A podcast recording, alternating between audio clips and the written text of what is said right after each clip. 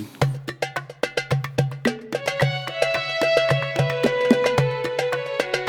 いつもキャスト本日のえーっとまた覚えてあげてません 私の好きなこの一台はいえー五条さんはい何を持っていただきまえしーたか、今日はですねまあちょっと今オープニングでですね、ウクライナ姉ちゃんの話出ましたけども、はいまあそれとは関係ないんですけども、はいロモ・ルピテルですロモですよねああのの有名なしかもまあ私がまあ使っていたということ使ってるということで、はいえー 166B ですね、ああなるほどはい、まあロボっていうのは有名な会社ですよね、はいはいえー、元レロレなんですかレレニニンンググララーードドうんたらかんたら オプチカルなんとかな会社みんかたそういうこ光学機器みたいなうんうん会社ですようね、んえーまあ、じゃあざっくり言いますと、まあ、そういう旧ソビエトのですね、えー共産圏のうんうんカメラですうんで私が買ったやつっていうのはやっぱりあのー調べてみたんですねこれ後ろの方にこのシリアルナンバー売ってあるんですけども、うんここの桁で何年生かわかるんですよはね、いはい、うんえーこれ何年生だろうなこれは86年ですね、 86年ということは割我と々新しいタイプがです高校を卒業する頃えーですよね、えーで自分が持ったここにサンプルで置いてあるのは、まあ、それ86年のタイプなんですけども、うん消費税がはじそのパーが始まるかっていうことそうでしたっけあの確かそうそうでした、 えー自分がまあ持ってるのは80年式のですね、166B ですね、まあ、それに比べるとやっぱり細かいところだいぶこれバージョンアップしてますねすごいんですこよこの、あのーうん蓋の止めるロックとかですだねってこのそのな今の若い人分かんないと思うけどこの時代にこういう二眼レフ作ってること自体がすごいねまあそうですよ80ねだってえーもう、アルファ7000とかの頃でしょそうでしたっけはいミノルタのうはいはい UFO, UFO となんかあれじゃないですか科学科学技術力の差すごいじゃないですかああプロペラ機とプロペラがと UFO が UFO が戦みってたいるよなうあーな差ですよで僕たちはその頃ロシアってはいすごく恐怖のほら悪悪の国80年代ってまだソビエトですよね、うんソビエトがねえーソビエト連邦ですかいねつなんか北海道から攻めてくんじゃねえかみたいなえービビってた時代でしょえだーからこんなの作ってたっていうのは笑えます よね実際はまああのなんて言いますかね、まあ、共産圏だけにその、うんやっぱり低価格ではい庶民に提供しなきゃいけないっていうことで、あのまあ、ボディはベークライト、まあ、樹脂ですね、はいえーを使ってふんだんに使って作られてますはところがですね、はいやっぱりあのこのカメラでやっぱり面白いのは、いうんこのレンズがですね、はいインダスタの T22 っていうやつ、まあ、トまあリプレットと聞いてますけど、うんこれがなかなかいいです微ね妙な写りを画す質るいいんですよ、わええ私もこれ持ってますよええだから、あの結構いいですよ二眼レフでほらこの前紹介してたブラックバードはいはあいれあるけど、まああれは二眼レフとして見たら機能がないじゃないですかそうですまあまだ遠いに近い部類で、はいはい一応この一ビルビテルに関しては、うんいあの一応まともな二眼レフそうですね全部機能は持ってますよね、はい、だからあのよくやりましたという感じです、安っぽいけどね、えフォーカシングについてもちゃんと一応うんうんフォーカスが合わせられます二眼の機能ちゃんと持ってます、まああの非常にこのファインダーの中でですね まあこうなんですかねスーパーケラレ映像っていうんですかね、はいはいレンズの丸い穴がそのまま見えるような感じなんで、うんまあ、角っこ見えないとかですね、うんうんそういうところもあるんですけど、うんフォーカス合わせづらいとかですね、あるんですけども、まあ、十分に二眼としての動きはしていると、非常に楽しめます。うん共産国のね、まあ、カメラっていうのは、まあ、よくたまに話すけどええあのとにかく庶民に手に入るようにっていうのはすごく大事にしてるんですよ。そうですね、うんまあ、日本のカメラ、ね、今は違うけど昔は、まあ、あの金持ちが持つものだだから、そうですねうん、やっぱり何千円で売るとうんそれでもう給料何ヶ月分っていうような感じで買ってるんですそようでねすねだから、まあ、ギリギリコストどこまで抑える価値はしょうがない性能が低いんだとかね、はいロシアでロシアで結果ぎダメ技術ないじゃんって思う必要なくて、ええやっぱりとにかく庶民に手に入るカメラ作りをしたんだというふうに僕はそうですね好感で見てます。まあ、ルビテル自体歴史長いですからね、結構古いタイプからあって、えーいろいろある最近でもまうだ、んえーっとあれはライセンスで作ってるんでしたっけ、うんえーユニバーサルかなんかありましたね、はいはい非常に進化を遂げていると いう非常に面白いカメラですね。このレンズのインダスターはね優れてますよね、えーまあ、これはもテッサーでしょテッサー型でしょいやこれ確かトリプレットじゃないあですそうかなのね。トリプレートだえね、うん、まあでも画質いい、ーね、ただもうモノクロとかですね、うん非常にボボケといいますかん会長綺麗だし、ん絞ったら結構キリッとするしところで非こ常のにいいカメラですこ。のルピテルって名前の意味はえーとですねルピテルあ私知ってますよはい、若者確かですね、はいえーロシア語で言うと、うんルビーチェリーかなんかいうはいはいはいあれですよね、でうんそれをまあ英語になくすとルビテルっていう感じだったんですけど、確かですね、えー初心者とかあ初心者アマチアュアとかいう意味だったと思うんですけどねうんだえからーもう最初はこれで勉強しようよっていそううだねからアマチュアどころかですねあ、い確かにうんこれアマチュア向けっていいかですね、うん私が個人的にこれをおすすめしたいのはですねうんとにかく構造がシンプルですはい簡単ですね、うんで一般に日本でうん例えば50年代に作ってた二眼に比べると圧倒的にシンプルなんだよああそうねどっちかというとリコーフレックスみたいなもうだんだんあのノリですよこね。の技術が退化してるというね感じしますよね対価というかですねこれソビエトの設計局の面白さですかね、うん要はその全体をうん煮詰め直してうん徹底的に簡単にするとか、は何か一個技術的にこい、うクリアできないポイントがあったら、うんそこの技術を突き詰めるんではなくて、うん全体を見直し作り直すっていうですね、うんうまあ、そういういかにもソビエトっぽいそうね、のが非常に見えるというかですね。あとねまあねあのこれデザインが結構いいじゃないですか、まあ非常にシンプルでしかも小さいんで、うん非常にいいで可す愛ねらしいしね軽量で持っていけます、うん、だからまあ、ええ本当いいカメラだと思うよ、ええそのリコさっき言ったリコーフレックスよりもずっとデザインは工夫があるしね、はいうんだからまああとまあ写りですよね映りいいですね、はいえで今カメラトークにアップしてるーね、はいまあ、ちょっといろいろと、まうあ、んサンプル的なものですね、はいい、くつか挙げてるんですけども、あこのごぼう製とかね、はいうんなんかこれあのうんー面白いんですけどあのー皇居ですねはい皇居の、えー北の丸公園の端っこに工芸館ってういうん建物があるんですけどはいこれ実はですねあの工芸館という名前なんですけどもともとあの、あの近衛師団の司令部跡なんですよ、はいはいはいなんで当時の、まあ、うん軍で使ってた建物なんですよね、なるほどねで非常にかっこいい建物なんですけどそこのあの軒下の軒下っていうか、まうんうあ、ん下の方の通風口にはですねごぼう製が入ってるんですね、うんなるこほどれねなかっこいいですねえー次ですね、はいえーこの終了あけ結構ローファインローああのなんですか低い位置からはいあローアングルって言いますかねあの二眼レフはねローアングルがしやすいよね、そうなんですよねこれあの二眼レフってやっぱ上から覗いてフォーカシングするじゃないですか、うんあのーフレーミングとはかいですね、うんそうすると要は地面に置いた状態で撮れるような感じなんですね。はいうんうんうんでこれ地面にこうしゃがんで狙ってるところを、うんこの仕事帰りのお兄さんたちが勢いよく歩いてきたところで、うんおっと思って、瞬間的にパッとうん反射い的にや撮ったんですねいいわこれはねで結構まあ自分なりに動きがある写真だなと思あいます、そね、うそう、ねね動きがある躍動感があってね、えーいい写真、まね、あ面白い写真真撮りました、うんちなみにですねうんあのこれヤシカフレックスっていうのが別にあるんですけど、はいはそれにヤシカフレックス写真術っていうですね、うん非売品の本があったんですよ昔、うんでこれでその二眼レフの撮り方っていうのはがいはいいろいろ書いてあるわけですね、うん うんでこれにその例えば高いとこから撮るとか、はいこうこういいろんな撮り方のサンプルの写真が載ってるんですけど、その中で盗み撮りっていうのがあ要は上から覗いて撮るんでカメラだけ横向けて撮って横の人撮るとかですね、うんうんまあ、そういうのをできるのであはい面白いショットが撮れるよっていう書き方してたんですよああまあ今で言うととんでもない話なんですけどああまあねでもねええうちの社員でもね二眼レフがやたら好きな人いてヤシカそうなんですかでね、はいはいきなんでって聞いたらあのやっぱりねなんかファインダーを覗いてと撮られてるっていうふうに被写体が感じてくれないのがやりやすいって、言ってましたあなるほどですうんええまあ、二眼レフのすごい魅力だよねだからほら一今はあるかな一眼レフでね昔ほら上にファインダーつけ直してはい上はかいらはい覗くタイプにするとかあったけどりましたねまあそういうと二眼レフ的な撮り方したいということあるでしょうね。はいは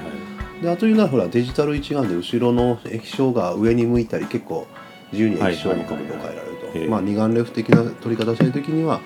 あの上に向けて画面をそうです見るとかねええまあ、二眼レフとしてっていうのはやっぱりそういう面白い使い方が設定になってるってことですね、ははいい、次の写真は、えーっと写真これ渋谷ですねうん、うんまあはいこう有名なあの何電車ですかね、えー、青ガエルでしたっけね、うんうんあの玉電ですか、本当でもバッチリねあの撮れてるね、でうん玉電ちょっとフォーカシングがですねまだうんあそうなんだ調整中だったんで、うんうんややちょっと合ってない感じなんですけど、うまあんそこそこいい感じでボケてる優秀な写りじゃないですか、ええそれを見てたらね、うんあの意外なほど綺麗に映りますよね,、うんえー次スタコラサッサスタコラスですねあーこれあのあれじゃないですかあの岡岡本太本太郎郎さんののあの、絵ですね、うんはい、渋谷ね駅の上の渡り廊下にデーンと鎮座してますなんねかモノクロっていうのもあるんですけど本当なんか古い東京を撮りましたって気がしするようなねね撮りたくなりますよね古いものをねえーもう、あのやっぱりですね映りが面白いと、うんやっぱあの意欲湧きますよね、はえーい、であとまあ交差点あのはい、ね交差点これも渋谷うんバッですチねリねこれもあの要は無限あったかなと思ってテストしてるといんう、んそのこれどこから撮とったんですかこれはですね、えー渋谷駅の渡り廊下の方かうらん高い位外を、置からねだから本当ガラス越しに撮ってるんですよあこれそうなんだうええんうんうんだけどまあ意外とこうここで撮る人いないんじゃないかなと思って撮ってうん、み奥ま行したきね感もあってね向こう側に、向こう行ったらあれでしょなんかな何があるの西武のおみあれがなんかあるじゃん渋谷のまあいいやあの 私の詳しく何でし たっけもうわ我々渋谷離れてしばらく経ちますからね、あこの辺は、うんえー最初に撮ったやつですまだフォーカシングの無限が出てなくて、ーちょっとピンがあ甘い調整中なのを撮ったんだよねそうですねうんはい結構ね調整する機材がないからねえーあの当時もまだあピンと合のわせうん実際その私このルビテルを一応したっていうのはですね、うんまあ自分が、まあ、ブラックバードフライはとりあえず置いといて、えー一番最初にまともな二眼を使ったのはいがはいこのルビテルなんですね、でしかもあのーオークションでうん10個いくらで売ってたんですよ、故障品っつってうんでその中にたまたまルビテルが入ってて、うんまあ、粘っこく固まってたわけですうんね、はいはいはいなんで逆に自分がまともに整備に取り組んだ最初の一台ああそうなんだ思い出深いですな思い出深いですね、うんで実はそのルビテル自体の作りっていうのは非常にシンプルうんなのでそれが可能なんですよ、うんで、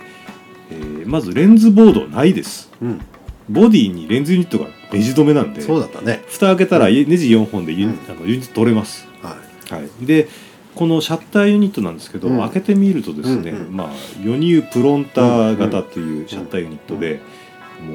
ういにしえのですいね、もう定番のうんシャッターユニットのモロコピーなんですよね。なるほどねええなので資料はふんだんにあります。うんであのこれ1台ちょっとばらしてうん組んで、うんまあいろいろ試行錯誤やってるうちにうんこの手のカメラの修理が多分できるようになります。うんはい、まあでねほらこれってあれがあるじゃないほらあのなんだっけほらタイマーとかはいはいはい結構充実してますよねシンクロのええそうですねコーナーがあるし B のタイ、うん B だとあのここにセルフタイマーがついてるんで、まあ自自撮りもできるわけですよ、うん床に置いといて。こう結構ほら高機能なのよだから絞りもあるしシャッター速度もね、ええまあ最高はシャッター速度250分の1だけど、ええちゃんとあるし、ねまあ、晴れの日は十分という、バルバルブ そういもうあるでしょバルブありますね、はいだからねここら辺ねまあすごいねっていう人は今聞いていないと思うんですけどやっぱり、ええあの大変なのよやっぱ機械式でねそうですね、んなるほどでそれが、まあ、大昔に完成した形でそのまんま残ってるので、うんうん非常に触ってて勉強になりますねそうでこれをいじってバラバラにして組み上げられるようになるうとんまあ大体こうこの年代、うんじゃあこの年代じゃないですね、うんだからまあ50年代以前うのんシャッターについては、うんまあ問題ないんじゃないですかねあとねっていう感じこうですねいうの構造だからこそね、えあと20年30年間直しながら使えるんですよ。いけますね、うんええやっぱりあんまりハイテクすぎるとねはいあのもうどうも部品がなかったら直しようがそうないですとかなるねけどね部品数も少ないし非常に分解もたやすい、うんやりやすいので、うん非常によくできてると思ういます、んまあ本当なんか、まあ、元のプロンターがよくできてるって言われたらそれまでなんですけどね、うんはいまあいいカメラだと思いますけどえな、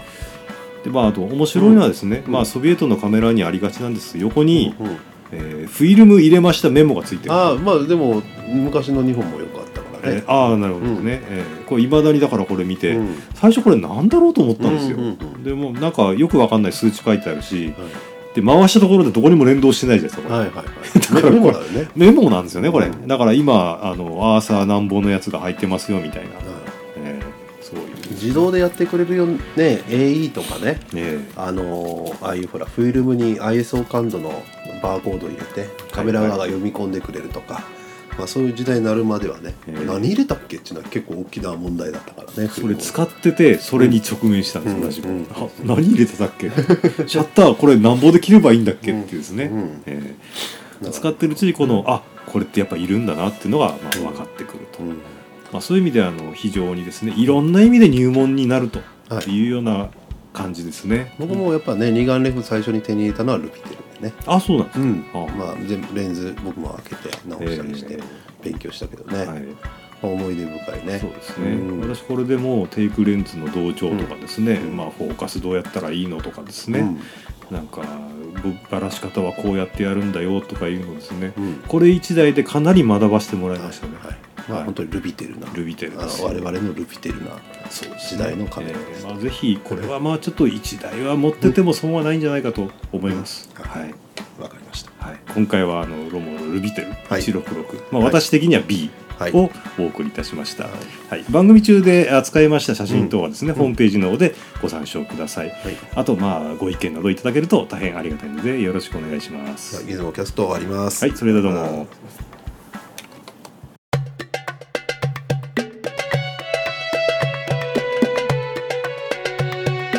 いつもキャスト